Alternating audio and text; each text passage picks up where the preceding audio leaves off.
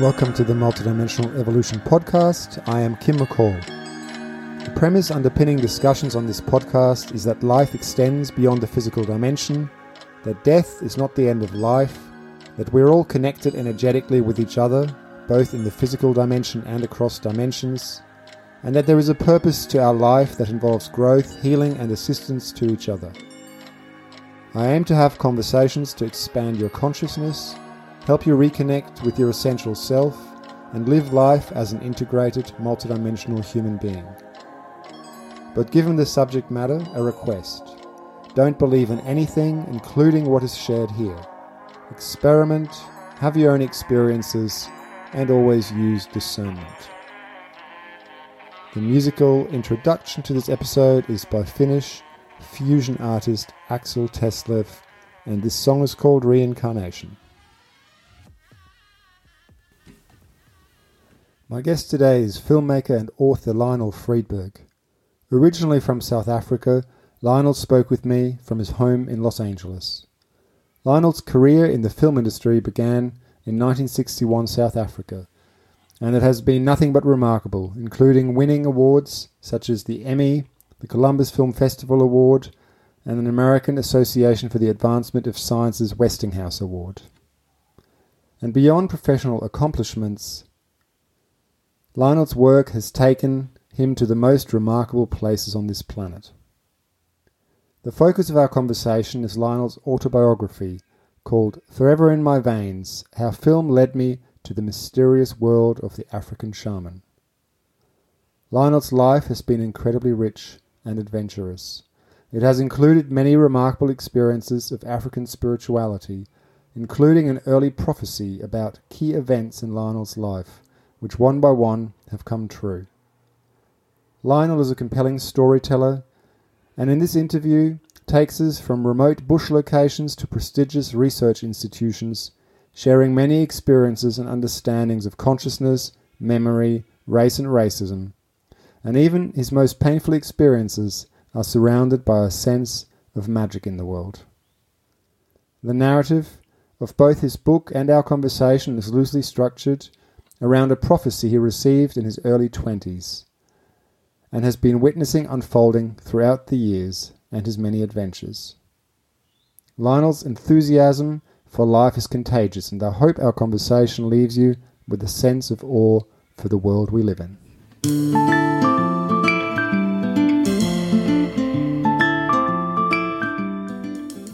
Lionel, thank you for um, coming on to talk to me about your absolutely remarkable life story. Well, I, it's a pleasure to be here. Thank you for inviting me. Just to give uh, people a sense of, um, uh, you know, the, the, the, book is covers such a, a vast array of uh, experiences in your world of filmmaking, in your travels around, uh, you know, parts of Africa, but many other parts of, of the world. Um, and there are there would be things in there for people with all kinds of interests. You know, the history of South Africa, filmmaking, and so on. So today, I really like to focus on a couple of things, which are uh, some of your profound spiritual experiences and your fascinating insights into the issues of race. Yeah. Um, and one thing that I was curious about uh, reading your book, because there's so much detailed accounts of, uh, you know, it's very vivid when you meet people, when you talk about historic events, you describe people's attires and, um, you know, a lot of detail. And I was curious whether you have a remarkable memory or whether there was quite a bit of research involved in preparing this book and going back over old photography and film footage and so on?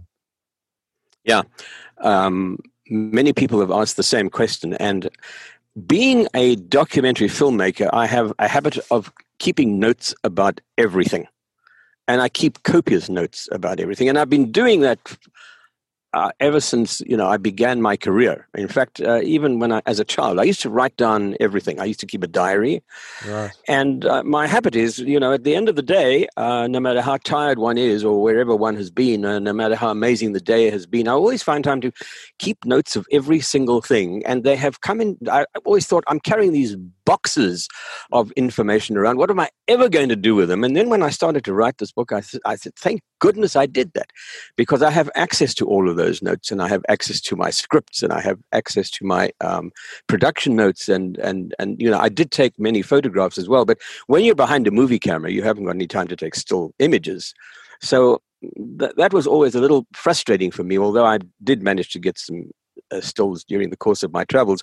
But I, I, I, have all of these notes, and I do have a very, very, very good memory. Um, people have often remarked on that. I can, mm. I can recall. I'm, I'm really bad with names, but but I can remember events and people and places vividly. Um, and the other thing is that I have the most extraordinarily vivid dreams. It's almost as though I'm living in another world at night. And I, I kind of, when I get, even if I take a, a brief nap in the afternoon, I know I'm going to have a, I'm going to go to another world. It's, it's that, it's that real. It's in Technicolor and it's in Panavision and it's in stereophonic sound and it is absolutely real.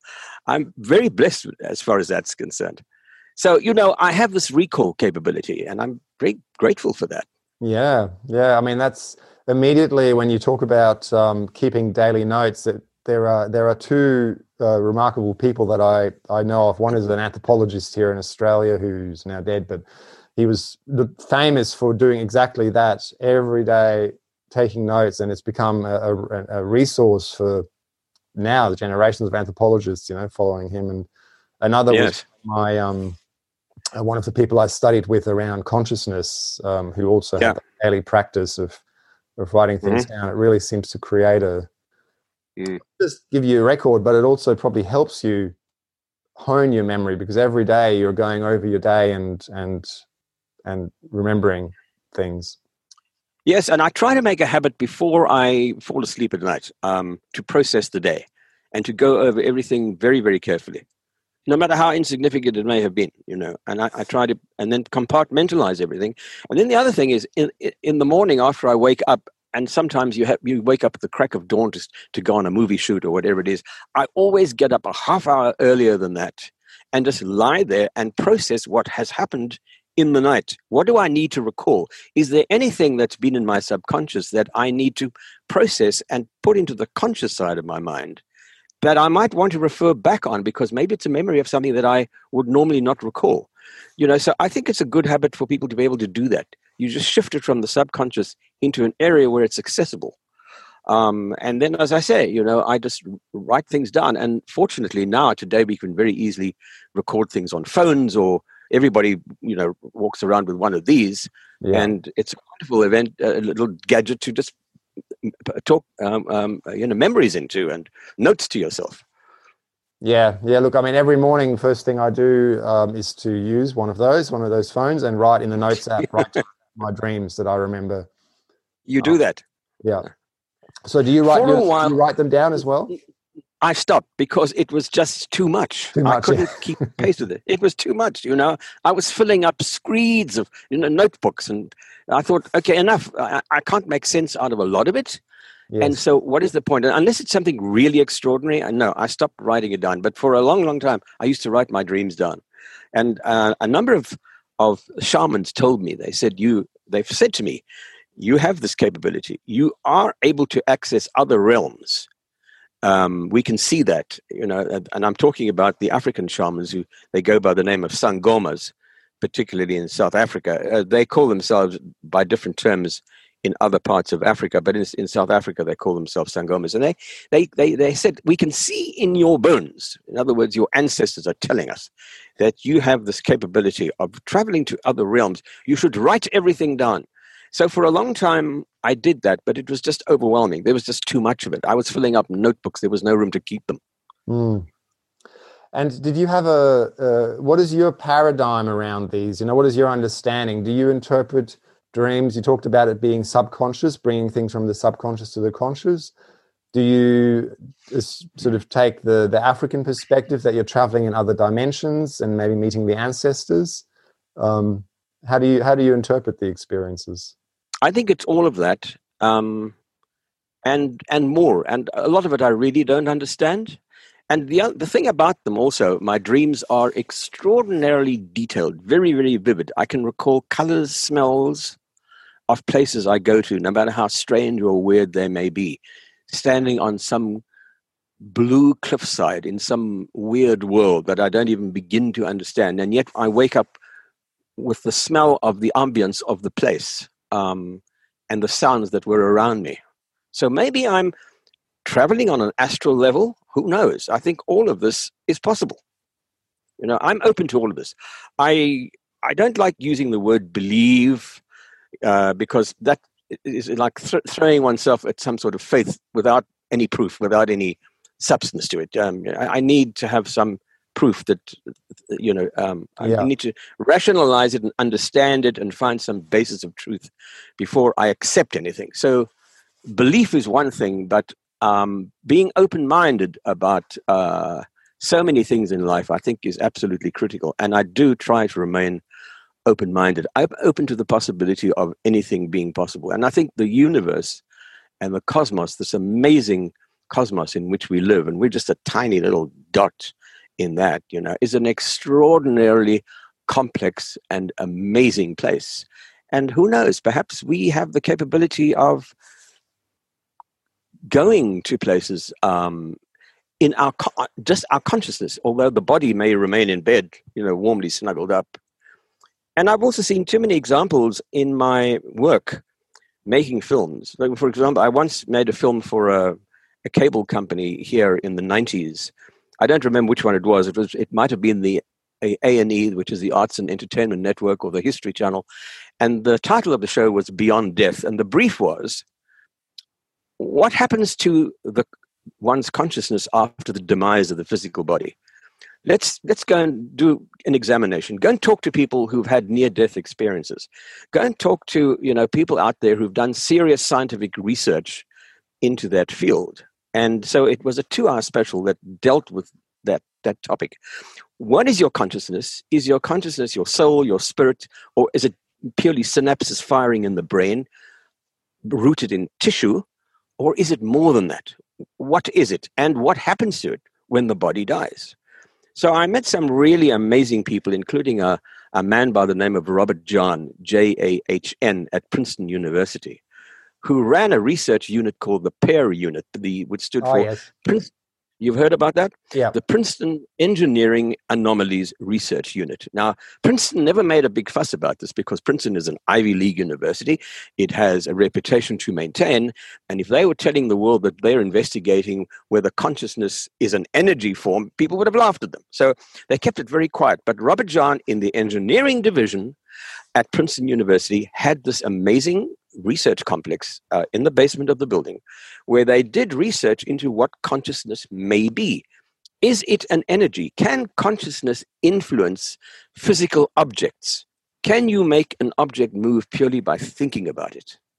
And time and time again, over a period of 25 years, they proved, Robert Jahn and his associate Brenda Dunne, Robert Jahn unfortunately has passed away, but Brenda Dunne is still around and she still writes and she writes quite copiously and runs an organization that still investigates this topic that they had people influencing and impacting random number generators little water fountains little toy cars on a tabletop making them turn in various directions purely by thinking about it and the person did not even have to be in the same room as these objects they could be in the same building or in another city or even in another continent. I know that uh, because I, I did an extensive interview with, um, with, with Robert Jahn, and they had three people in Australia. Uh, they had a certain, they had a time set where the experiment would start, either to influence little toy cars on a tabletop or the swing of a pendulum. Right. Uh, or the the height of a fountain, or this random number generator, and the uh, I forget what they what they called their their their their, their participants uh, in other subjects or uh, um, whatever they re- refer to them. Um, forgive me, but I don't remember what they were. But what these people were told, right? We'll start the experiment at this particular time, and what we want you to do is to influence the random number generator, as an example, to come up with more nines than any other uh, digits. And these are these are you know digital things that just yeah. spin. Yeah. And about 60 to 70% of their experiments proved that they could do this. over a period of you know a quarter of a century. It's amazing. And at the end of it, he said, "You know, I'm an engineer. I used to work for NASA, and I, you know, I'm a rocket engineer. I, I, I, you know, designed rocket engines, and I'm, you know, I, I, I deal with nuts and bolts. I deal with steel. I build, you know, bridges and things. And I don't live in an airy fairy world, but I'm utterly convinced. I now know that consciousness is an energy that exists outside of the body. It's, it's, it, it, it, it, it's part of who you are. But when your body no longer exists and your physical being ceases to be, that consciousness doesn't vanish into thin air, it's still around. Or you can use it outside of your physical self. And it was just amazing. There's another uh, remarkable institute in Virginia called the Monroe Institute. Yeah. Which uh, you, I'm quite sure you come from the field of anthropology. You may well have heard about their work, which is really quite remarkable. And um, we had, uh, um, I've had one of my guests uh, was a, a, man by the name of Mark Serto, who um, used to be an engineer at the Monroe Institute uh, when Bob Monroe yes. was alive. Okay, yeah. yeah.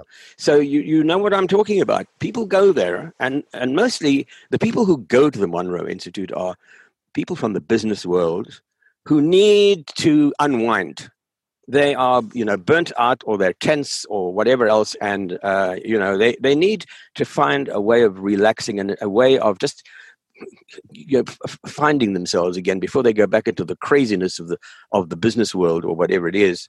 And the monroe institute um, helps them to do that by slowly raising their consciousness level and allowing them to relax. And they have these rather uh, extraordinary uh, devices. It's like a, a, a tank uh, you lie in this in this in this in this in this tank-like device, uh, and it's dark inside. And they give you headphones, and they they pipe a signal, a, a different uh, uh audio signal to one ear compared to this ear. But uh, binaural, higher, right? They call them binaural, eh, precisely, precisely that, and it allows these these allows these people to to learn to relax, being in a still conscious and awake, but uh, allows them to relax and you know so sort of float into another another dimension to learn to just deal with stress. And did, did you have you been sub- there, Lionel? Did you do that? Yes, I, I, filmed there. Yeah, I filmed. Oh, you filmed there. there. Yeah, yeah. Um, and, and and I won't mention names, but there was one particular guy that uh, who went there many many times. Um, he's retired now, but he used to be with NASA, uh, and uh, he was also a rocket engineer. And he said, you know, I've been going there for the last decade or more. I made the show probably around about 1997 or 98. And right. he told me at that time that he'd been going there for about 10 years. And he said, you know, something amazing happened to me one particular. And he said, I'm, look, I'm, I'm, I'm an engineer. I don't believe in anything. If you can't eh, pick up a pencil and say that's real, and, you know, it's got molecules and atoms, and if I can't touch it and feel it, it doesn't exist. That's who I am. I come from that world. I'm trained to think that way. And yet, what I found when I was being subjected to this binaural signal, and I was my consciousness was raising uh, over a period of years, I found myself traveling outside of my body, and I was fully aware of what was going on. And he said to me, he said, "Now don't laugh at me." He said, uh, "I have met my grandfather, who passed away when he was a child. I have met his ancestors. I have been to them all sorts of other places in the in the cosmos during my journey and seen things that if I try to describe them to people, they'll lock me up because they'll think I'm nuts. But I've done it, and and it's it's by raising one's consciousness that I've been able to do this. And he said it, it's as real as that road that you've just taken there to get to this place, that's how I travel through the cosmos, through the to different realms and different different levels of, of, of the universe. And you know, there was no nonsense about it. He wasn't lying. Um, and uh, and you know, so that was only t- examples from two scientific institutions. But I've eh, discovered this or encountered similar stories in tribal areas. Yeah. And I'll give you an example. You know, the the San Bushmen, who are the last of the Stone Age people of Africa, who live in, in areas primarily now in Botswana, in the Kalahari Desert. They're nomadic people. They travel from place to place every day. They may live in one place for a couple of days and then move on. Uh, and they live off their environment, you know, essentially hunter gatherers. And at night, they do what they call a trance dance. Now, that's not the word they use. We use that. But what it is, is they, the men dance around a fire. The women beat these drums very rhythmically. And the men go into a trance as they circle a fire. And they go into another state of consciousness. And what they're doing basically is remote viewing. They will see where the game or the wildlife is for the next day for the hunt, where they will find the, the prey the next day. Or where the next river will be where they can fill their little calabashes of water where they could do that you know? And this is remote viewing. Again this is consciousness leaving the physical body. So even in stone age societies and even in noble and wonderful scientific establishment like like like like princeton university you know i've encountered this. So it's it's it's a, it's it's it it is so. We are not locked in a physical uh, um, um, being. We are more than that. Our consciousness can exist outside of our physical selves, and it does have a capability of roaming, maybe the entire universe, and even influencing physical objects. Yeah. So, do do we understand it? Probably not. It's going to take a long time before we can find the how and the where and the why, but it happens. Well, and you have. Um, you, you know, your book is loosely structured around this prediction, which also suggests the ability of consciousness to to go beyond time, right, to transcend time. So maybe you could explain that, sort of lay out that that original prediction that you got as quite a young man uh, when you yep. first went and saw the Sangoma. Um, I'll certainly do that, and in order to to to give your viewers or listeners a little bit of uh, um, um, an idea of where it came from, um, my parents eventually left South Africa. I grew up in South Africa. I grew up in the apartheid society in South Africa. I had my education there. Right up until uh, um, the end of my high school days, I lived in South Africa. And eventually, my parents, I was an only child, my parents moved away. They moved out of South Africa primarily because of apartheid. And I'm talking about 1959, 1960. Um, my father took a job, he was a watchmaker originally, he was from Latvia he emigrated to what is today Namibia to at the time when he immigrated to, to German Southwest Africa, which is today uh, Namibia. Uh, and for a long time, that territory, by the way, was very controversial because it was under the control of South Africa. It was a mandated territory under South Africa, and South Africa wouldn't give up its control of, of Southwest Africa until independence finally arrived in the 90s. Anyway, that's another story. So my father immigrated there and um, eventually left South Africa, and I went with them to this little tiny copper mining town in in the bush in in what was known as Northern Rhodesia at that time. Northern Rhodesia was a British colony sitting just to the south of the Congo border, right on the Congo border.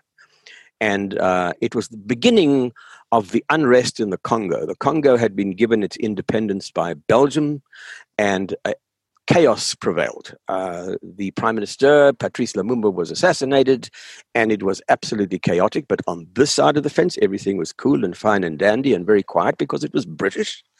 And uh, the copper mining industry was alive and well at those days, and there was a string of towns that all had copper mines, and that's where my father went. And so I followed them up there. And what I really wanted to do with my life was to become a filmmaker. And I'd been making films ever since I was a child. I got my first little movie camera. This is long before the days of video, of course. You, know, you still used film. Yeah. It was eight millimeter. And, you know, so I made films about my friends' birthday parties and sporting events at school and whatever else. But my dream was always to go to Hollywood and make big movies, you know, big adventure films. And I thought when they went up there, it sounded like, ah, this is my opportunity. This is adventure time when I go there with them, you know, I'll be able to make my own version of King Solomon's Mines and the African Queen and all the Tarzan movies that I loved as a kid. Now's my chance, you know. Uh, but of course, it wasn't like that at all. Uh, there was nothing there except a copper mine. And I thought, when I arrived there, I thought, what on earth am I going to do with my life? So my mother said, go back to South Africa, go and get a degree, go and do something with your life. And I said, no, let me, you know, let me let me hang around a little longer. And then one morning in the local newspaper, there was a newspaper that served all these mining towns called the Northern News. There was a little ad in there for staff for what was they said a new television station was opening, and I thought, oh my lord, this is like manna from heaven. My prayers have been answered. A television station? yeah, you know, that's for me. And of course, uh, I went and knocked on the door. They were still building the place. They gave me a, a job, not a very, uh, uh you know, responsible one. It was in the props room taking care of props. But uh, it didn't take me long uh, after I got the job uh, that I became a cameraman in the studio. And uh, I, I, got that job and it changed my life because that was the beginning of my career, the very first television station in Central Africa. And it was extraordinary times because the British Empire was coming apart. Britain was giving all its colonies away. And Northern Rhodesia was slated for independence. It was going to become the Republic of Zambia. So I worked at the station, and in and out, you know, people were coming in, politicians from London and Whitehall and Washington, and local uh, uh, indigenous black uh, uh, uh political figures discussing the impending independence of the, of the country. It was ex- exciting times, amazing times. And we'd have tribal, live tribal shows with drums going in the studio. And at night, there'll be Western entertainment with shows from the BBC and from, from America, you know, on film and you so i lived in this multi-dimensional world mm. um, and then one day after about three years we all got pink slips but we didn't have a large staff maybe 30 people we all got pink slips to say sorry thank you very much the station has been nationalized because independence is coming the country will very soon become the republic of zambia and the zambian government has decided to take over the, the television station and what they want to do is to staff it now with local zambian people indigenous people well that was understandable. This was their territory. This was their future. This was, you know, historically their world before the British arrived and took it away and stuck the Union Jack there. Now it was their time. And we sort of all were very, very shocked by that, but at the same time, we understood the reasoning behind it. But for me, it was kind of traumatic. I didn't know what I was going to do with my life. And I, so we had six months before we were told to leave. And when you're young, it's so it seems like such an overwhelming decision, doesn't it? When you say that, it reminds me of being in my early twenties and having this this question: What am I going to do with my life? You know, it seems like uh, right, yeah, yeah. It's scary. It's very, very scary, particularly when you're stuck in a sea of bush. There's nothing around you except jungle and bush. You know, where am I going to go? I didn't necessarily, I didn't want to go back to South Africa because of the apartheid situation, although South Africa had a, a fairly good film industry, alive and well. Um, so that was an option. I could have gone back there. Uh, but I didn't really want to do that. My dream was always to come to where I live now, which is Los Angeles, and work in the film industry here in Hollywood. Either that or, or London. Um, so I wasn't sure what to do. Anyway, we had a very wonderful guy who worked for us, uh, um, a, a Bemba, a member of the Bemba tribe, who wasn't much older than I was at the time. I think I was 22. And David Phiri was his name. He maybe he was probably in his mid 20s. He was our servant. Every white household those days, you know, had a servant. We were privileged whites, and we all had servants. And David was our servant. He mowed the lawn. He, clean, you know, washed the dishes. He did some of the cooking. But he and I were great buddies. We were very friendly with one another. And, um, you know, I remember I used to come home very late at night from the station after I, after the station had closed down, and and early in the morning, you know, David and I we sort of had breakfast together, and I'd spend time with him before I drove back to the station. So he and I got to know each other quite well. And I went back and I said, David, you know, horrible things happened. I've been asked, I've been told to leave the station, and I don't know what to do. You know, um, what do you think I should do? Should I go back to South Africa? And of course, he knew that South Africa had the apartheid system, which was entrenched and enshrined by law, that the twain never met between white and black. It wasn't nearly as bad as that in northern Rhodesia, even though racism was alive and well in all of those white controlled British territories, but not like South Africa, where it was law that you could not meet and you had to have separate entrances and you know separate beaches and separate banks and separate churches everything was yeah. sliced right down the middle it was yeah. awful I didn't want to go back to that. And so David said, Well, I'll, I'll try and find someone who can help you. And um, I said, Like what? Like who? And he said, I, I think I know someone. And a couple of days later, he said, I think I found someone who, who may be able to help you with your decision as to what you should do. So comes the day of the, the appointed time.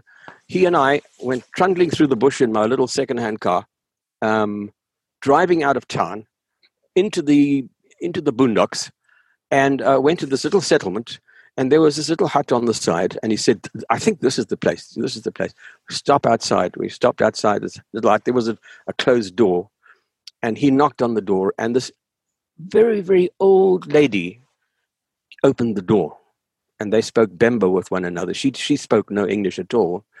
One of the interesting things about her, which I, will never forget, is that she had she was an albino. Although she was um, a Bemba, a black person, she had you know a, a, a, a pigment problem with her skin, so her skin was more white than than black, which sometimes happens. Um, and some of those people are treated pretty badly in some areas in South Africa. They, they regard them as freaks, but that's another story. Nevertheless, she invited us into her little hut. There were a couple of rooms inside. And um, in the middle of the room was a, there, were no, there was no furniture, nothing around there, but lots of shelves with little containers, uh, bottles and jars and whatever else containing sticks and herbs and some animal skins and all sorts of things that I didn't quite identify and know what they were. But she said, she told us to sit down at this little grass um, mat in the middle of the room on the floor, on the cold floor, um, although it was a piping hot day outside. And she was wearing a, a rug and a heavy you know, trench coat. It was very strange, uh, almost surreal. And I had seen something like this as a child because once one of my nannies in South Africa took me to see one of her friends when we were living in a small town just to the east of Johannesburg, a place called Kempton Park, which is where the big airport is now. Um, it was her day off, and she said, Do I want to come with her to visit her friend? And I said, Yes. And she took me down to meet her friend. And when we went into her friend's room at the back of the house where she worked as a servant, she had a little grass mat on her floor, and she had little shelves with little trinkets and things around. And she said to me that she works as a doctor and I, know, I was about seven years old, and I said, you know, like what kind of doctor? She said, ah, I can mix all these things, and I can help make people better, but I can also help them with their problems. And if they have problems about life and they want to talk to their ancestors, I can help them to do that. And I said, how do you do that? And she said, I use this. And she took up this little bag, and there was this little skin bag, and inside it, she shook it. You know, I could hear this cluttering, and she turned it upside down on the grass mat, and there were bones and stones and little trinkets in there, little pebbles. And she said, These things, they allow me to speak to the ancestors and to tell me what my patient needs to know. So I was in, introduced to that concept as a child, but I was nothing was explained. I didn't understand it, but you know, I had witnessed this.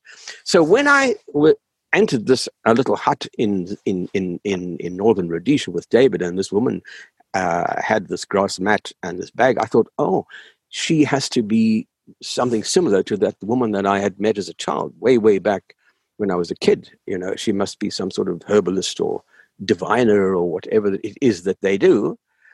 And um, to cut a very long story short, what she did is she told me to blow into the bag, which I did, to say my name and then she took some snuff, which is ground up tobacco, and s- sprinkled it into the bag, and turned the bag upside down, and out fell all these bones. Now, the, I must tell uh, the, your listeners and your viewers that the bones consist primarily of wild animals. A hyena bone, um, a, there is a lion bone, there's a little piece of a crocodile in there, uh, there's an antelope in there, but they're also they're little, little right? They're little. They're not like big bones. Yeah, no, no, no, no, t- tiny, small things. Nothing, nothing, nothing bigger than you know than than the, the half the size half the size of my pen.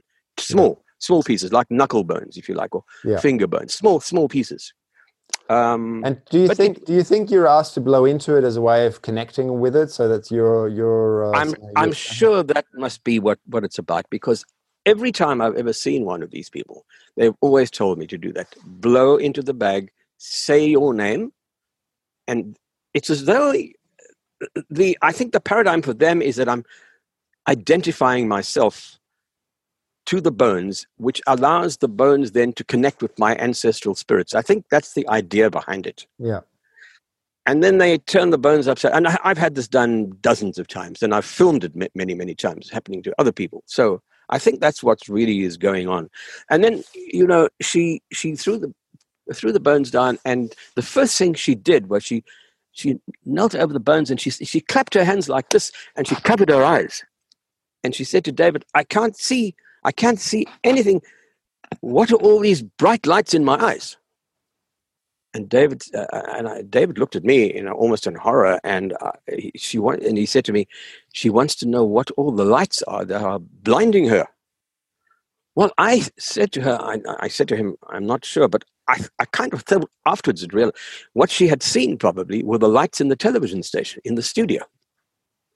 She had seen into my world. She she was blinded by these lights. Because there's a lot of really high powered lights, right, that get used for the yeah yeah. You have these huge, you know, what we used to call them pantographs, and we used to call them uh, scoops. These big lights, and you know, you just flood the studio with light. No, nothing artistic about it. Just illuminate the place, you know, yeah. and uh, and and and so she was kind of blinded. She rubbed her eyes like this, and she said, "Oh,", oh and then she started to give this reading.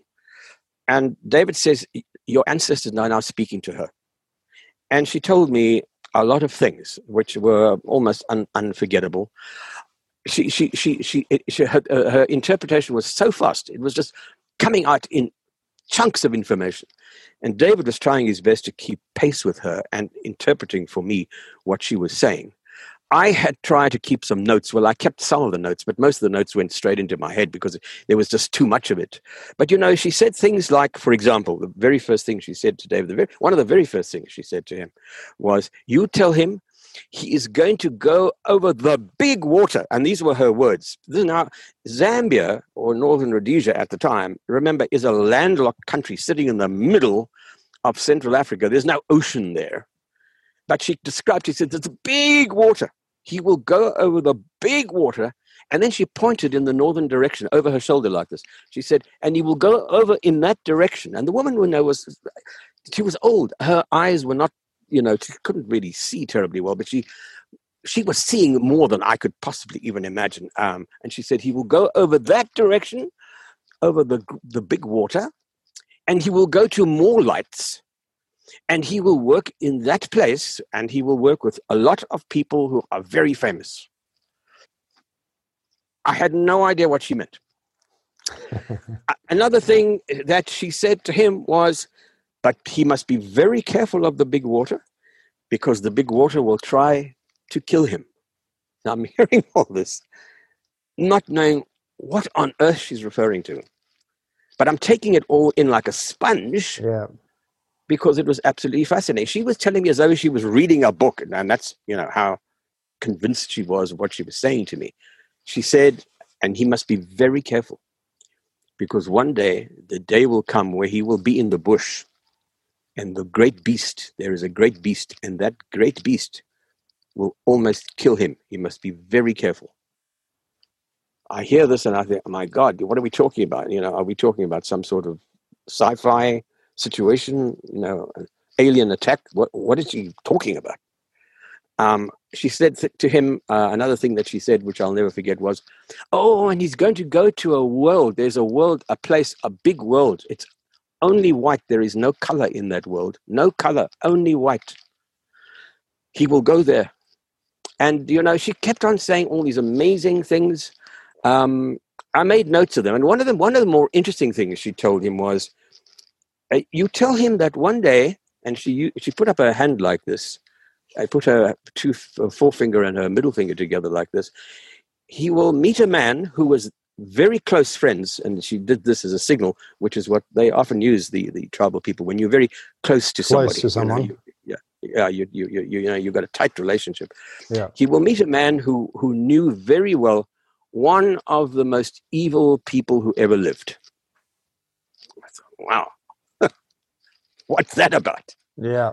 What on earth is she talking about?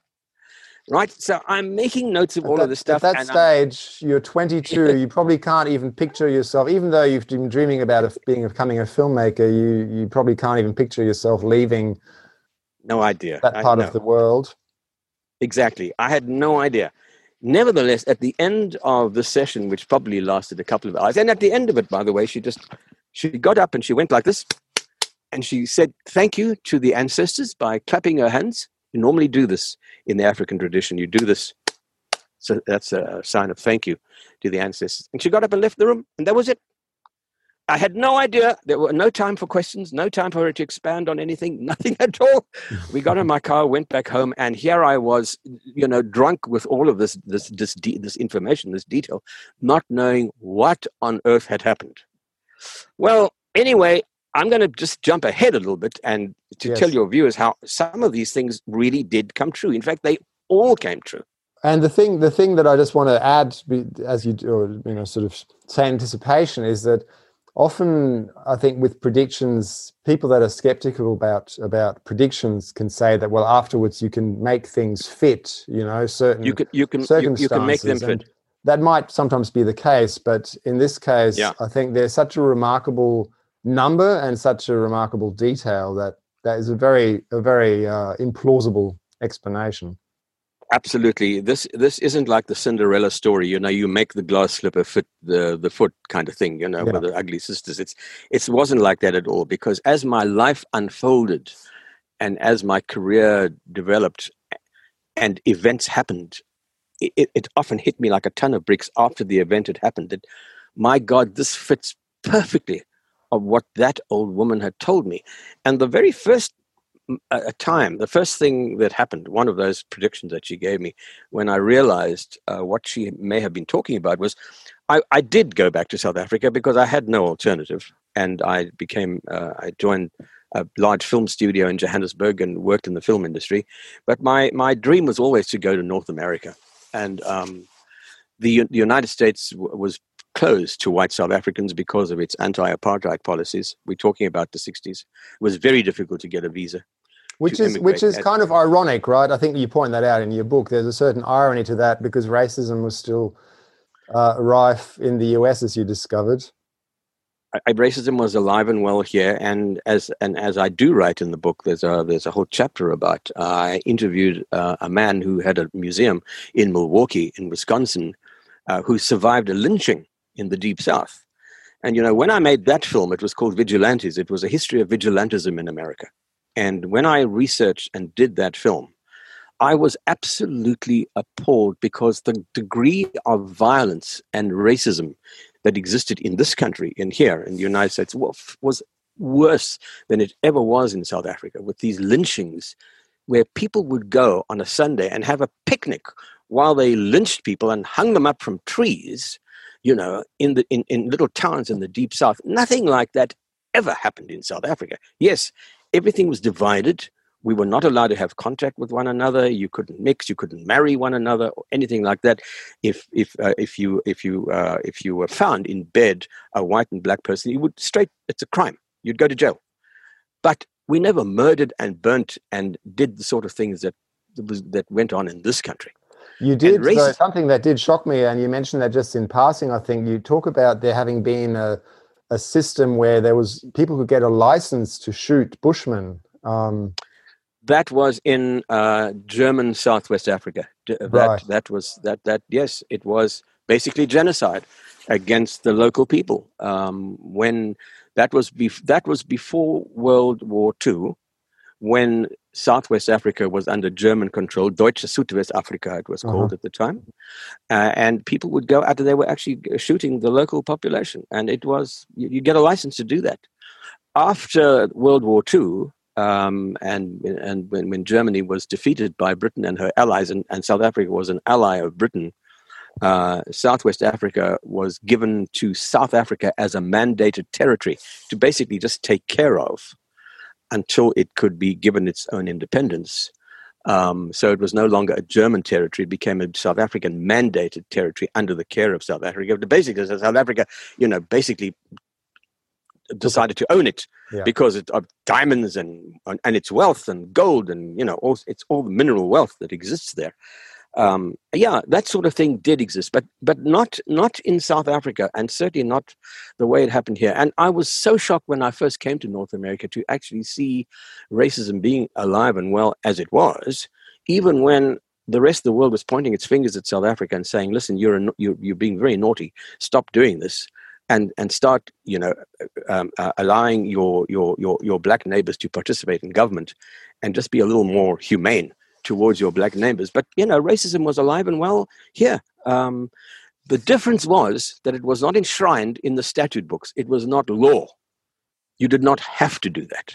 It just happened to be the way people behave. And when you look at, I'm sorry to say it, but this is January 2021. Now you and I are talking to one another, and you know, you find that, that a lot of this still pervades to this day with yeah. the white supremacist idea, as what happened a week ago in Washington, D.C., with the taking over of the Capitol. You know, white supremacy is still a huge problem in this country.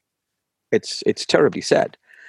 But let's get back to um, her predictions of this old lady. And I worked in the film industry in South Africa for some time, and then I managed to get. I couldn't go to the states because I, they wouldn't give me a visa, but the Canadians were amazing and very helpful and very kind and very generous. And uh, just a couple of weeks after I applied to the Canadian embassy for a visa to immigrate to Canada, I got a visa, and um, so I immigrated to Canada.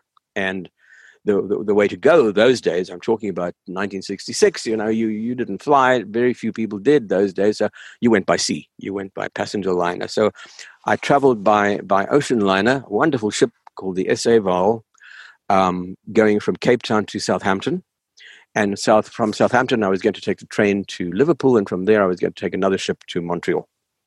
Um, a friend of mine who I worked with in the film industry in Johannesburg was going to meet me in London, and I was going to stay with him for a week, and I was looking very forward to that. And you know, so the, the trip to to to the UK from South Africa those days was what we used to call it the mail ship because they carried the Royal Mail from the UK to South Africa, and the reverse, you know, carried fresh fruit and vegetables and whatever else from South Africa to the UK, and um, uh, uh, it was a very very wonderful service weekly service, one ship in, one ship out, and uh, the ship I was on was one of their latest, uh, the latest ship in the fleet.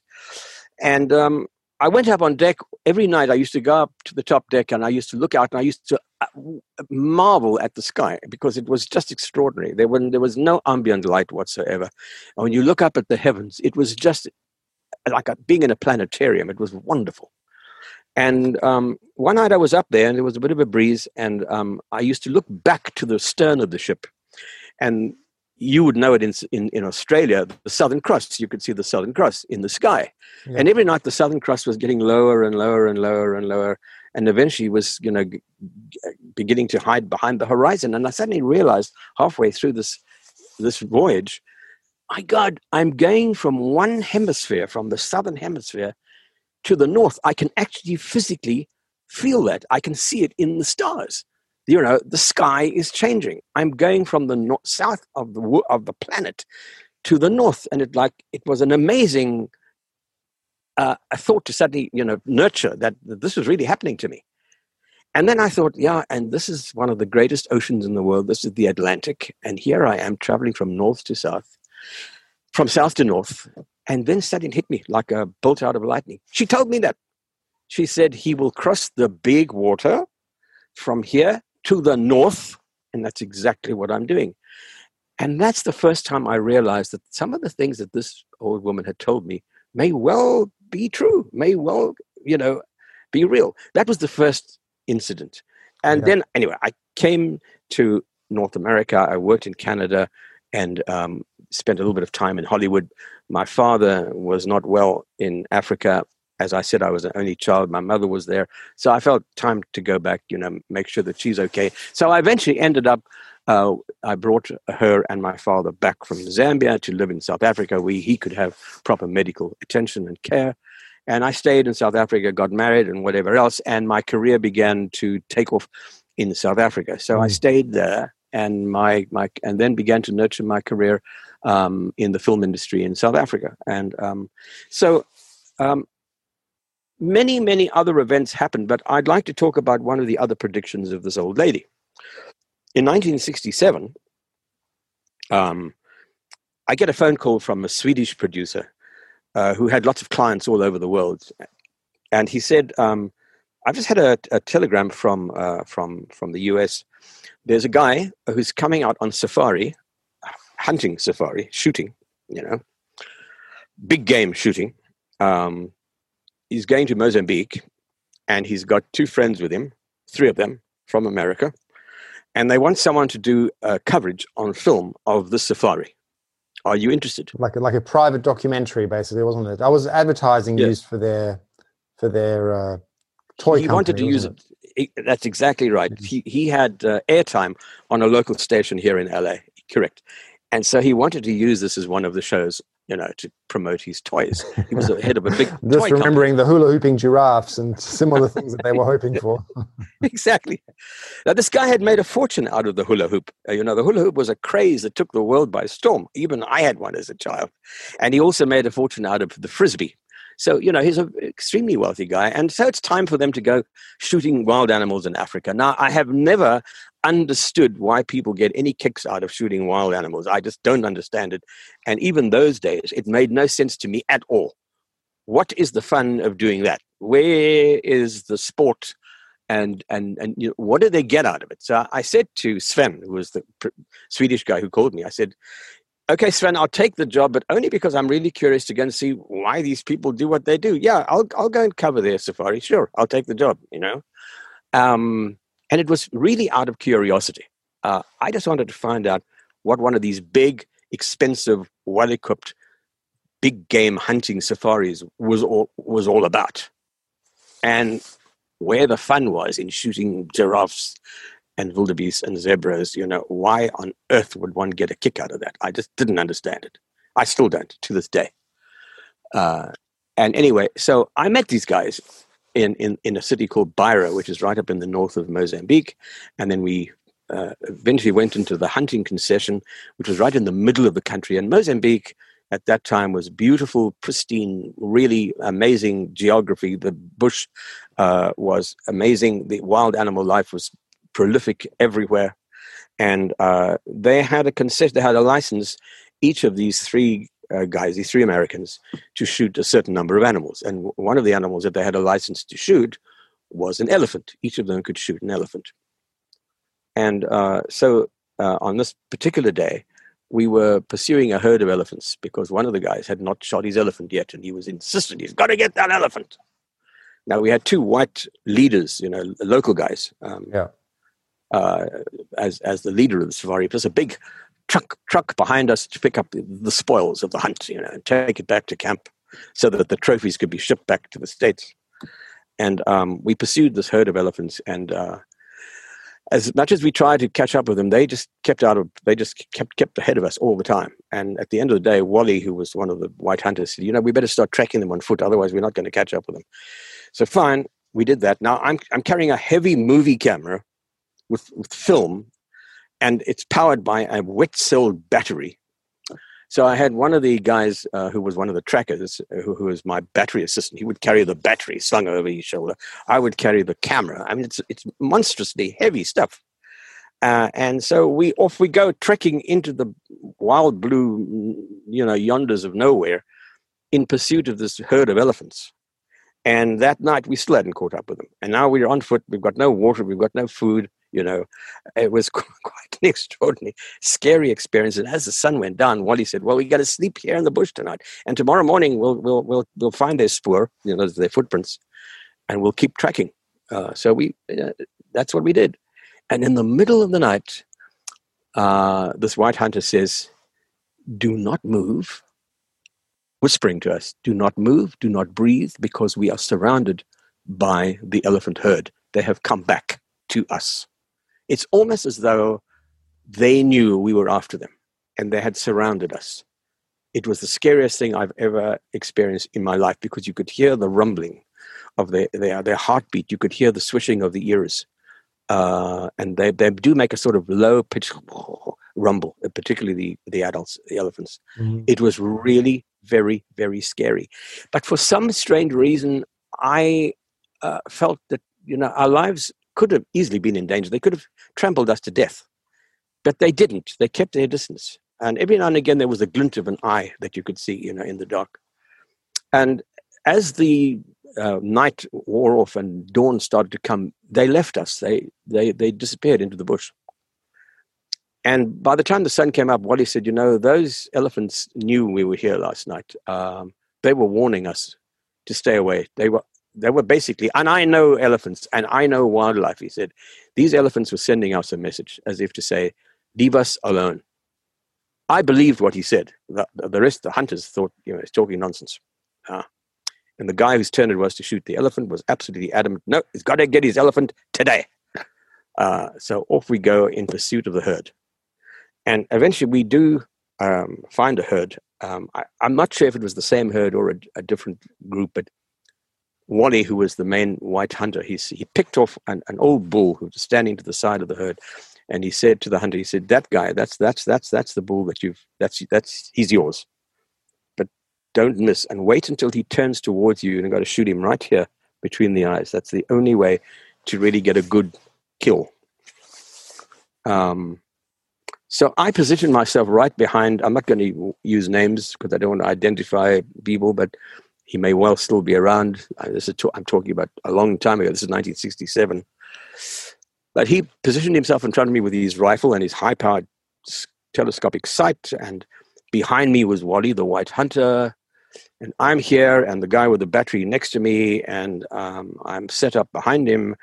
And he aims at the bull, and Wally from the back says, Now don't miss, you know, hit him in the forehead, right between the eyes.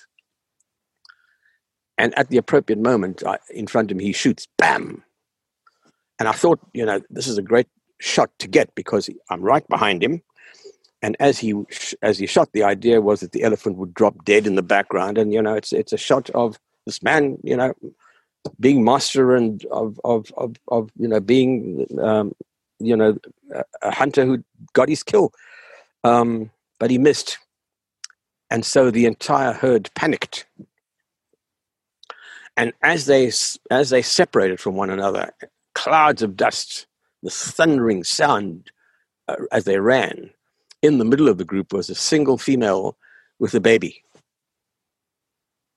And she looked at the, uh, the, the man who had shot the American. She looked at him and she started to charge. And I'm right behind him and I'm still filming.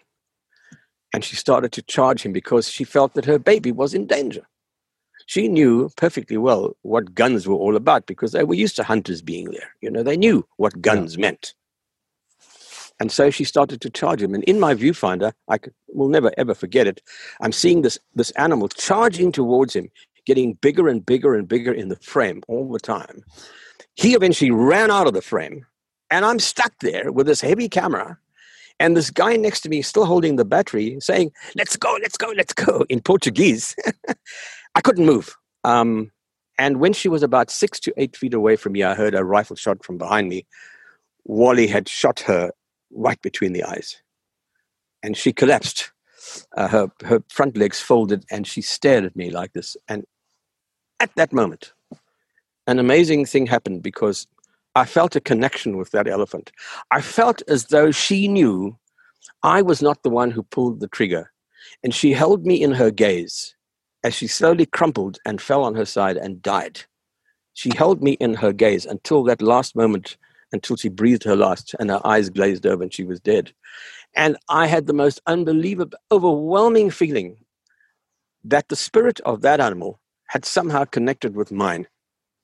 We had joined, we made a connection. I wasn't going to say anything. And, and that night, um, at back at, at camp, we eventually went back to the to the vehicles, got back to camp. You know, martinis were flowing and all the rest of it. And I was trying to process this. Um, and about halfway through the night, while we were all drinking away, and I suddenly thought, "Oh my God, I could have been killed today. That elephant could easily have trampled me to death. It didn't happen." And then I remembered what this woman had told me. Beware of beware of the great beast because it might kill you.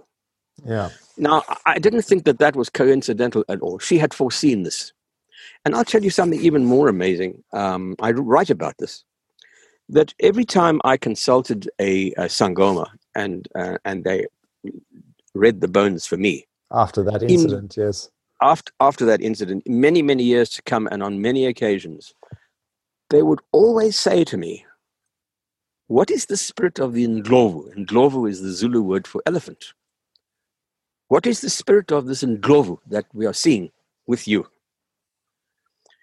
So I believe that that the, the spirit of that poor animal and I have basically gone through life together. That she has been almost like her spirit has almost been like a guardian angel to me, um, ever since that horrible day, because every single sangoma has seen it in the bones, and you know they say well, your is, ancestors. That, that consistency is really remarkable, right? And I mean, the fact that it gets mentioned at all is remarkable, but then it's get mentioned over and over. Um, yeah. Really suggests uh, quite clearly that those people are seeing. Oh yeah, reality yeah. is as real to them as um, you are. As real as as real as real as this desk I'm sitting at. Absolutely. Yeah. yeah. Um, and I was know, curious um, whether I was curious whether, and you know, now you've mentioned you know your, your vivid dreams. I was curious whether you ever had any experiences yourself with this elephant, any sense of the presence, any impressions, any dreams, anything like that for yourself? I, uh, uh, if you could see my office, I have elephants everywhere, on every nook and cranny in on my bookshelves all around me here. There are elephants in every shape and form, made of all sorts of substances, except from from from skin. I don't have anything to do with nothing, no leather, but you know, wood, uh, uh, um, marble, stone, mud, whatever. You know, I have elephants everywhere. I've even got a little elephant hanging from my rearview mirror in my car. I and I wear a, a an, an an elephant um, little amulet around my neck often because I know that that elephant and I are together to this day, and it's just a physical manifestation of my awareness of her presence. She's around me, you know, and I've been through so many um, other events where my life has been threatened and been in danger, and then as I write in the book, I was eventually diagnosed uh, many, many years later with a very, very severe kidney disease. And I think that even through that, you know, she has, the spirit of this elephant has helped me through those really, really difficult times. Um, you know, and I give, I'll give one more example, which I think folks might find this quite interesting. Um, one of the other things that she said to me was, he's going to go to this world where there's no color, it's all white. It always puzzled me what that might have meant. And of course, I put it out of my mind until 1991 when I was doing a, uh, a scientific uh, documentary called Secrets from a Frozen World. Right. In, in Antarctica. Um, and it was Christmas. And we were right down in, in the southern hemisphere at Antarctica. Um, the uh, the southern uh, the, the the southern uh, uh, hemisphere in, in in December uh, the sun does not set in the Antarctic because it's so far south. There's a, maybe an hour of twilight time, but other than that, it's daylight all the time. So it was Christmas Day, and we were on a uh, an American vessel that was crewed by a Norwegian crew, and we had uh, a bunch of American scientists on board, and we were doing research into the ocean, krill populations, the ecosystem down in the Antarctic, doing sediment core sampling, sampling ice cores to see if there was any change in atmospheric bubbles in the ice in order to determine is there a CO2 increase in the atmosphere, all sorts of, you know, sexy scientific stuff. So scientific showed what the series was called um, the the Infinite Voyage. It was a wonderful series for the public broadcasting system here in the US, and um, and uh, it was Christmas Day. And what the what the captain of the ship had done was to feather the props of the ship. You you don't stop the propellers because if you do, you might get locked in the ice. So you keep the props running, but you feather them so that there's no bite. That the ship remains stationary, but the props are still spinning. So that if you do want to move, you just turn the the blades in such a way that you then get momentum again. So um, we had stopped. Must have been around about one one o'clock in the morning. So it was twilightish time, but not dark and everybody was partying on board the ship and i went up to the to the deck outside. It was quite cold. Um, it was a little penguin that was running uh, around the ship and squawking and carrying on, carrying on and i was watching it and, and i was making notes. I always keep notes of everything.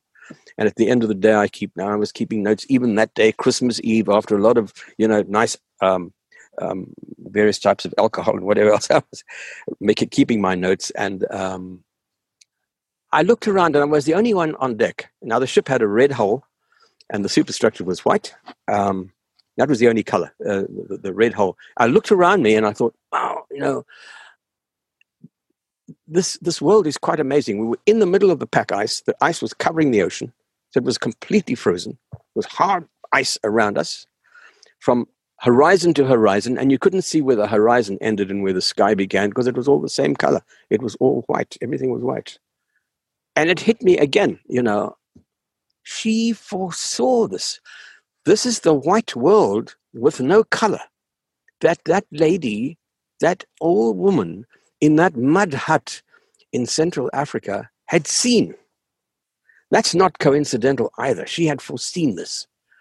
And, you know, it was just, again, another substantiation yeah. of and proof of her incredible capabilities. Absolutely. Uh, to look through time, you know, um, just amazing.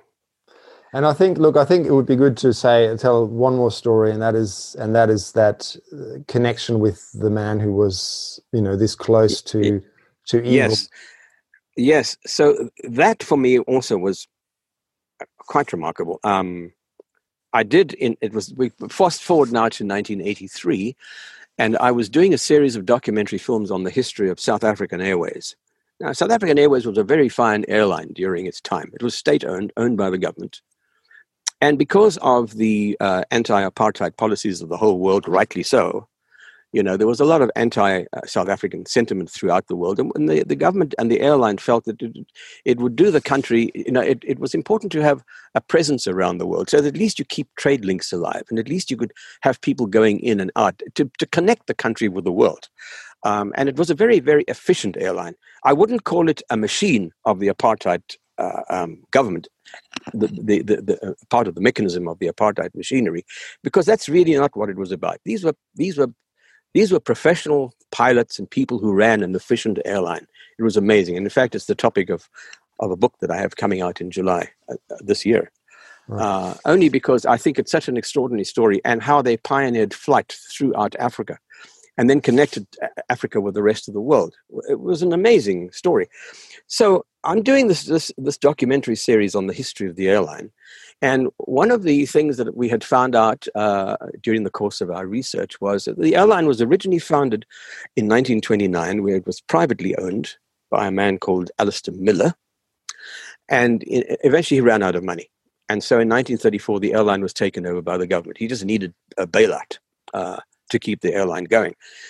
His airline was called Union Airways, named after the Union of South Africa, which is what it was called after the end of the Boer War um, all the provinces united became the Union of South Africa. So that was Union Airways. And in 1934, the government took it over and the government said, we're going to change the name of the airline to South African Airways. So that's when it got its name. Um, and um, during our research, we found that in 19, just after the government took it over, three, uh, actually there was a total of seven, but initially three brand new aircraft were ordered from a, a, company in Germany. Now, Germany, there was a company in Germany called the Junkers Company. I th- think it was based in Bremen, but I might be wrong. Uh, they made a very, very fine airliner that that sat that accommodated 14 passengers. It had an engine in the nose, and then one on each wing. It looked very similar to a Ford trimotor. If anybody knows anything about you know early airliners, and if you've got any a- aviation people watching, wonderful aircraft, super efficient, and um, now, so they ordered these airplanes. So now, how do you fly an aircraft that only has a limited range of about a thousand miles all the way from Germany down the whole of Africa to South Africa? There's no radio beacons. There are no communications along the way, no weather forecasts along the way, very few airports, no uh, alternative airfields to land at if there's trouble. And then also, how do you get fuel.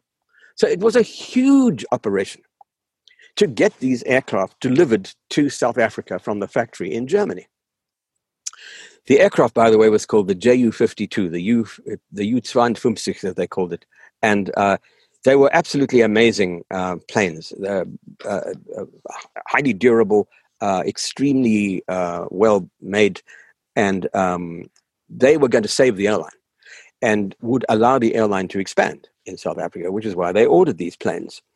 So during the course of the research, we found out that one of the pilots who flew one of those delivery flights was still alive and living in Germany. And I said, God, we have to interview this guy. And it turned out he was like 89 or something like that, but uh, still had all these marbles about him. He was quite compos mentis. He could talk and, you know, you know, communicate. And th- we have to interview this man. So the airline arranged with the uh, office of South African Airways in Frankfurt, which used to be the, the uh, head office of South African Airways in Germany, to please make suitable inquiries and see if this man would uh, be open to an interview and could we do an interview? And they got some help from the Foreign Office, the German Foreign Office. Those days, the Foreign Office was still based in Bonn. This is before the unification of East and West Germany, so it wasn't Berlin; it was Bonn. And um, the Foreign Office they they uh, facilitated the meeting, and uh, I was very excited about this to talk to this guy who had flown down darkest Africa in the early 30s on this delivery flight, and not only that, but he was a home movie fanatic. He he had he had a little camera that shot 16 millimeter film, and he did a film on the delivery flight. And I thought, God, if I could find that footage, imagine that, and use that in the documentary as well to illustrate his interview. And it turned out that there was a copy of this film in a lab in Frankfurt. It's pretty remarkable. That whole story is pretty remarkable. I mean, there's there's many instances in your story where I feel you were receiving a lot of guidance and synchronicity yeah. on your side, right? And that's definitely one of it's, them. It's true. It's true. You know, uh, go figure. I mean, do I understand it? No, but it's absolutely true what you say. Anyway, um, my crew and I, we eventually arrive in Frankfurt, and um, um, we, have got still photographers with us. We've got um, public relations people with us, and we film in Frankfurt at the head office of South African Airways. I go to the lab, we find the film, we select the footage that we want, they make a copy for us. Uh, and now it's time to go and interview this, this guy whose name was Hans Baur, B A U R, Kapitan Hans Baur. And it turns out that uh, he lived in a little town called Ammersee in Bavaria, not far from Munich. So, of course, with Germany having those incredible autobahns, it's very easy to get from Frankfurt to Munich in just a few hours. You know, no speed limit. Down we went. You know, to from Frankfurt to Munich to go and interview Kapitan Hans Baur. And with us was uh, a, a, guy from from we, we called him the man from Bonn. Uh, almost like a, an espionage yeah. title for a, for a character. The man from Bonn was with us, and he was going to act as my uh, interpreter for the interview because Hans Baur spoke no English. But it was nice, and we felt as though the German government were making things as, as you know, as as as, as uh, efficient as possible for us to talk to this legend of a man who had done this. And um, the night before we do the interview, we stayed at a little tiny hotel in Ammersee. Ammersee is a very very small town, very picturesque. And we were at the hotel, and the man from Bonn and I were talking away, and the you know, public relations people were there, members of SAA, the airline were there, and whatever else. But the man from Bonn uh, spoke wonderful English, and uh, he says to me, after we'd had a lot of very good Rhine wine and you know good German Schlibowitz and Kirschwasser and whatever else, and he said, uh, you know, how much do you really know about uh, Kapitan Baur? I said, well, you know, other than the fact that he flew that delivery flight, what what else is there to know? And he said, Well, you know, he had war service. I said, Well, sure, he must have had war service. You know, the, this flight took place in 1934. He must have uh, been a pilot in the Luftwaffe. Um, but that's not what I want to ask him about. It's not about that. It's about the delivery flight through down Africa. And he said, I want you to please do not discuss the war with him. I said, No, I have no intention. Why would I? It's got, it's got nothing to do with the story that we're telling. But he seemed to be very concerned, and I wasn't quite sure why. And then after a little while, he said, You know, he has war injuries. So I thought, Oh, he doesn't want me to, you know, dig up anything that may be hurtful to his memories or whatever else. But I respected that. And I said, No, no, I won't discuss the war. I promise I won't. Apparently, he was a prisoner of war of the Russians. He was sent to a gulag for a very long, long time, about 15 years before he was finally released with the facility of the French government.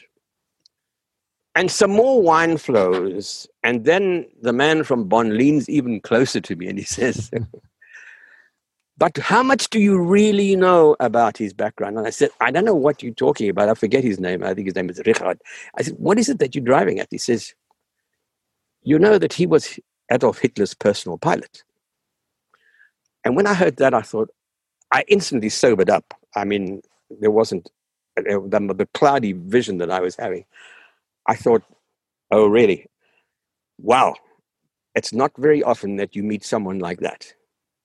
How am I going to deal with that? Because this is a big deal. Uh, he was a major figure, um, historical figure, if that was the case. But I wasn't going to touch upon the subject at all. But anyway, I didn't sleep very much that night because I thought, well, you know, um, here's a guy who knew who knew Adolf Hitler pretty well. He must have known him, and yet I'm not even allowed to ask about that. It's okay, it's fine. All we'll deal with is the delivery flight. So we get to his house the next day, and we welcomed into his home by his third wife. And you know, she invites us in. No English is spoken, uh, but fortunately, I had my translator. And then eventually, this little old man comes down the staircase from upstairs on a, with a stick, and he had a gummy leg now, I was told that he had a war injury, and I thought, oh, that must be the war injury. Maybe, you know, maybe he was injured as a pilot. I didn't ask any questions. Um, and he said, we met, and I shook his hand. And you know, when I shook his hand, it hit me that I am only one handshake away from Adolf Hitler. Not many people can say that. Uh, I'm that close to a man who was responsible for the death of millions and millions of people during World War II, who basically changed the course of history and brought a very dark period into European history and changed the course of the world. I'm one handshake away from that guy when I shook his hand. I thought, that's quite something. What are you going to do with this memory? Put it out of my mind. He's as charming and as sweet as ever, this man. We sit him down, we put a microphone on his lapel, we light the scene, you know, we do the interview. It goes extremely well tells us all about the flight down through Africa and you know eventually arriving in Johannesburg and how wonderful everybody was to him when the, the, these brand new airplanes arrived. It was an amazing story. And then when the interview was over, I said, "Dunker, you know, thank you so much for your for the interview and for being so grateful and all the rest of it. And he claps his hand and he says to his wife, Bring the schnapps, time for a drink. So while the rest of the crew are packing up the lights and you know winding up the cables, he takes me around the corner, and uh, around the corner, uh, uh, uh the, the, the living room was there was a sort of little alcove, and on the wall was a picture of of him with Hitler standing in front of a Ju fifty two, which is one of the exact type of aircraft that he flew to South Africa. And he says, "Das ist mir, das ist uh, uh, ein U-52 and France and that that is a Ju fifty two. He didn't mention Hitler's name. And I said, "Yeah, yeah, very good. Yeah." I said, "Amazing." And he asks me in German. Now, I, with coming from South Africa and ha- being able to speak Afrikaans, which we all had to learn at school, I can get by in German. And besides, I had worked on a German television series in Johannesburg uh, many, many years right. earlier for yeah. Zweites Deutsches Fernsehen, the second German channel. So I had a little bit of knowledge of German, but I'm not fluent, not, not by any stretch of the imagination. And so he says to me in German, he said, Do you want to know uh, more about this? And, uh, you know, asking me about the picture. And I said, Yeah, bitte. Yes, please. And the man from Bonn overheard this conversation and he was mortified. I thought the guy was going to freak out. Anyway, he goes like this.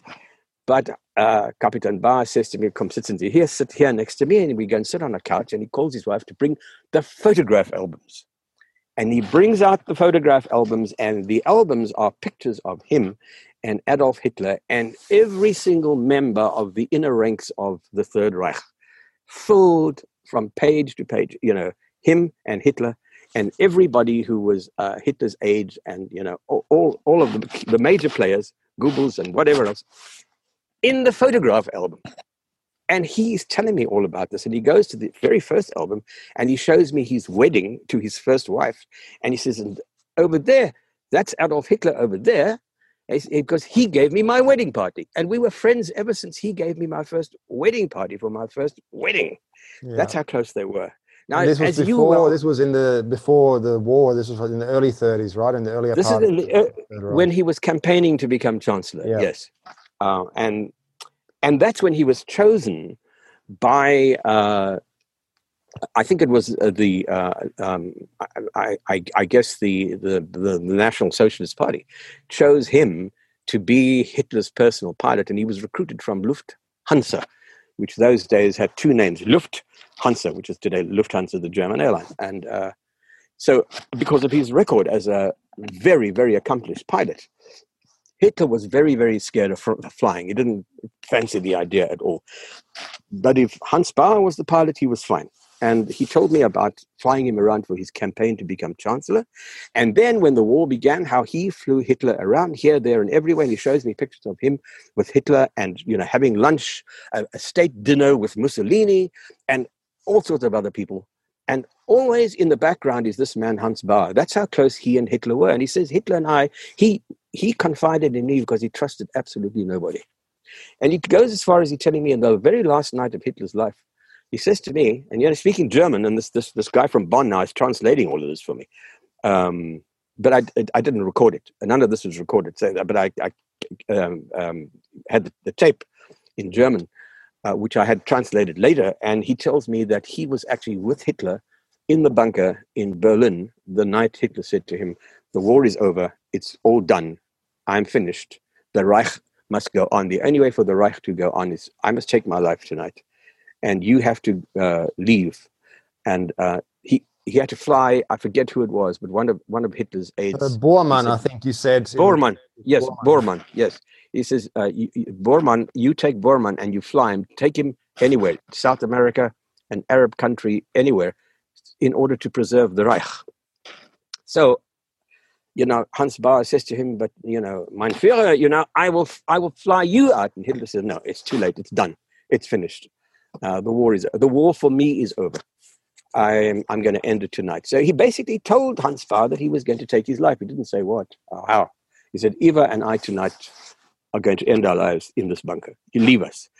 And he gave him a painting, uh, one of his favorite paintings. He took it out of the frame, rolled it up, gave it to Hans Baur, which was put into a nap- backpack. And Hans Baur went running through the streets with Bormann and a couple of other people. And as they were trying to escape from the, the bunker, the Russians were invading Berlin and he got shot in the knee, and that's how he had the, the bad leg. The Russians arrested him. The Russians were convinced that he knew that what had happened to Hitler and that he and that and that Hitler was not dead and that he was the only man who may have known what had happened to Hitler. And he said, I, you know, he told me he was going to take his life tonight, but the Russians didn't believe him. So they arrested him. He went to a gulag for 15 years. He had a horrible experience. And um, eventually they amputated his leg. Um, and he tells me all of this. And at the end of the day, it was twilight time where we finally ended the day. Um, and you know, it was only when we were driving away from his house, we had two uh, VW combis, as they like vans. Um, and and I, I looked back, and he and his wife Senta were standing outside their, their little house, waving to us. It was just like an old, you know, couple saying goodbye to their guests uh, and receding into the distance as we drove away. And at that moment, I suddenly remembered, oh my God, that's what that woman had told me in Zambia. Again, in a mud hut in Central Africa, you will meet a man who was that close to the most evil man who ever lived. She foresaw this. How did she do that? You know, it, it, it, was, it, it was extraordinary to be suddenly aware of this fact that I was that close to this guy. I've told many people the story, and very people, very few have believed me. Ah, oh, that's all, you know, bollocks. That's not true. Couldn't possibly have happened. It is, and I have photographs. He signed. He's got a, there's a picture of him and Adolf Hitler, which he signed to me very, very politely, and he described his his autobiography in German. It is to to me. Yeah. So I have all of that, the images of that in the book. You know, again, it's not about that guy and about that particular event, but about the fact that this little old lady living in the middle of nowhere foresaw this event is what is so extraordinary. Well, it's one of those one of those uh, small private experiences in a sense for you right? Of which there are millions millions of us have these kinds of experiences that show us that there is more to life than uh, for most of us meets the eye right? There is those aspects that transcend time and space and um, the physical dimension. You know i think if i've learned anything um, from all of my experiences, uh, and, and, and, and, and some of them are, are in the pages of the, of the book, um, is that is that the, the world and the universe is a is a far more. What is what is the line from from Alice in Wonderland? Things are getting curiouser and curiouser. Well, it's true. Um, life does get curiouser and curiouser. It is an extraordinary, amazing place. We live in an amazing world, and uh, we really have no idea what we are capable of. What's what's out there? Uh, you know, whether it's life after death or whether it's contacts with aliens. I've even photographed, I photographed a UFO in Canada. I'm not sure if that story is in the book, but you know, um, are we in contact with alien presences? Yes, I certainly think we are. And you know, now that we know that there are like something like 4,500 exoplanets that have been discovered by only one telescope alone, we can't possibly be alone in the universe. There have to be more of us. But can we make contact with them? And are we making contact with them? Um, what is consciousness all about? What do we learn from all these these amazing experiences? I have learned more from people who live under thorn trees in the bush than I have from some of the smartest engineers and professors that I've interviewed and met. You know, during the course of you know 50 years of making documentary films and i've met i've met some extraordinary people one of the most amazing films i ever made was the story of the Voyager spacecraft mission from Earth that went to Jupiter, Saturn, Uranus, and Neptune. And again, it just widens one's vision how little we know as you as as the universe unfolds and as we peel away, you know, these layers, uh, layers and layers and layers, and discover so much more about what's out there and what we are capable of doing and being and who we are. You know, it humbles one and it gives you a profound respect for the possibilities of what life is all about you know, I end my book by uh, by saying the very last page. You know, I, I, summarize it by saying I think I think we're all connected by some sort of invisible field, uh, if you like. Uh, uh call it a grid, call it whatever you like. I, I, the the analogy I use is the bumper cars at the fairground. You know, everybody driving around these bumper cars and the little things sticking up at the end, touching this yeah. chicken wire at the top, getting the power. I think that that chicken wire concept, um, the idea of that there there really is something like that. We're we're all connected to that. And as I, I think the words I use, whether whether you're a person or a petunia or a pony, we're all connected to that grid, and there is still so much more to discover and know. And even though you know as things get pretty grim, you know now that we're dealing with an international pandemic with COVID and uh, politics has taken a very dark turn around the world and all that, there's always hope for optimism because there's still so very much more out there. We're capable of being and rising to levels that we can't even begin to imagine. I mean, it's really it's it's very very exciting.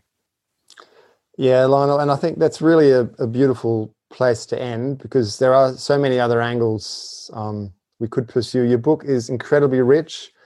It is very inspiring. I think the the the just really what you just described you know the many the many richnesses of life that you were able to connect with and explore and really go in depth with in this lifetime is incredible and it really opens a lot of horizons. So yeah thank you so much for sharing that story. Well, thank you thank you. I'm i'm i feel privileged to be able to share it with people. I just want people to i wanted to share it with with with others you know. I, I felt that there was i've been so blessed I don't want to sound boastful in any way. Really, that's not what it's about. I just wanted to share it with the world, and I hope that folks get some benefit out of reading this. You know, um, life's amazing, and so thank you so much for having me on your show to talk about it. I do appreciate it. I really hope you got some value out of today's episode.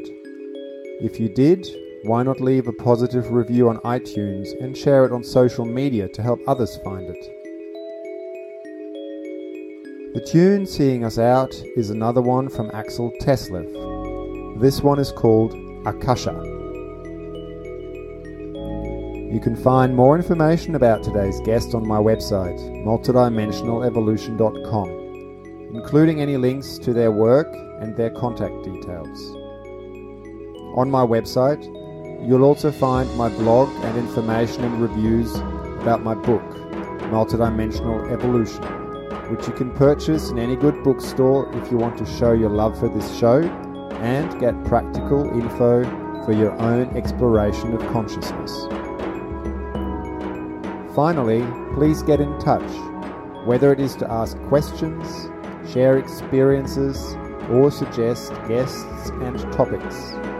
I always love hearing from people, as I believe it is through sharing with each other that we can all grow together. Until then, or until you tune in again, I am sending you my very best energies.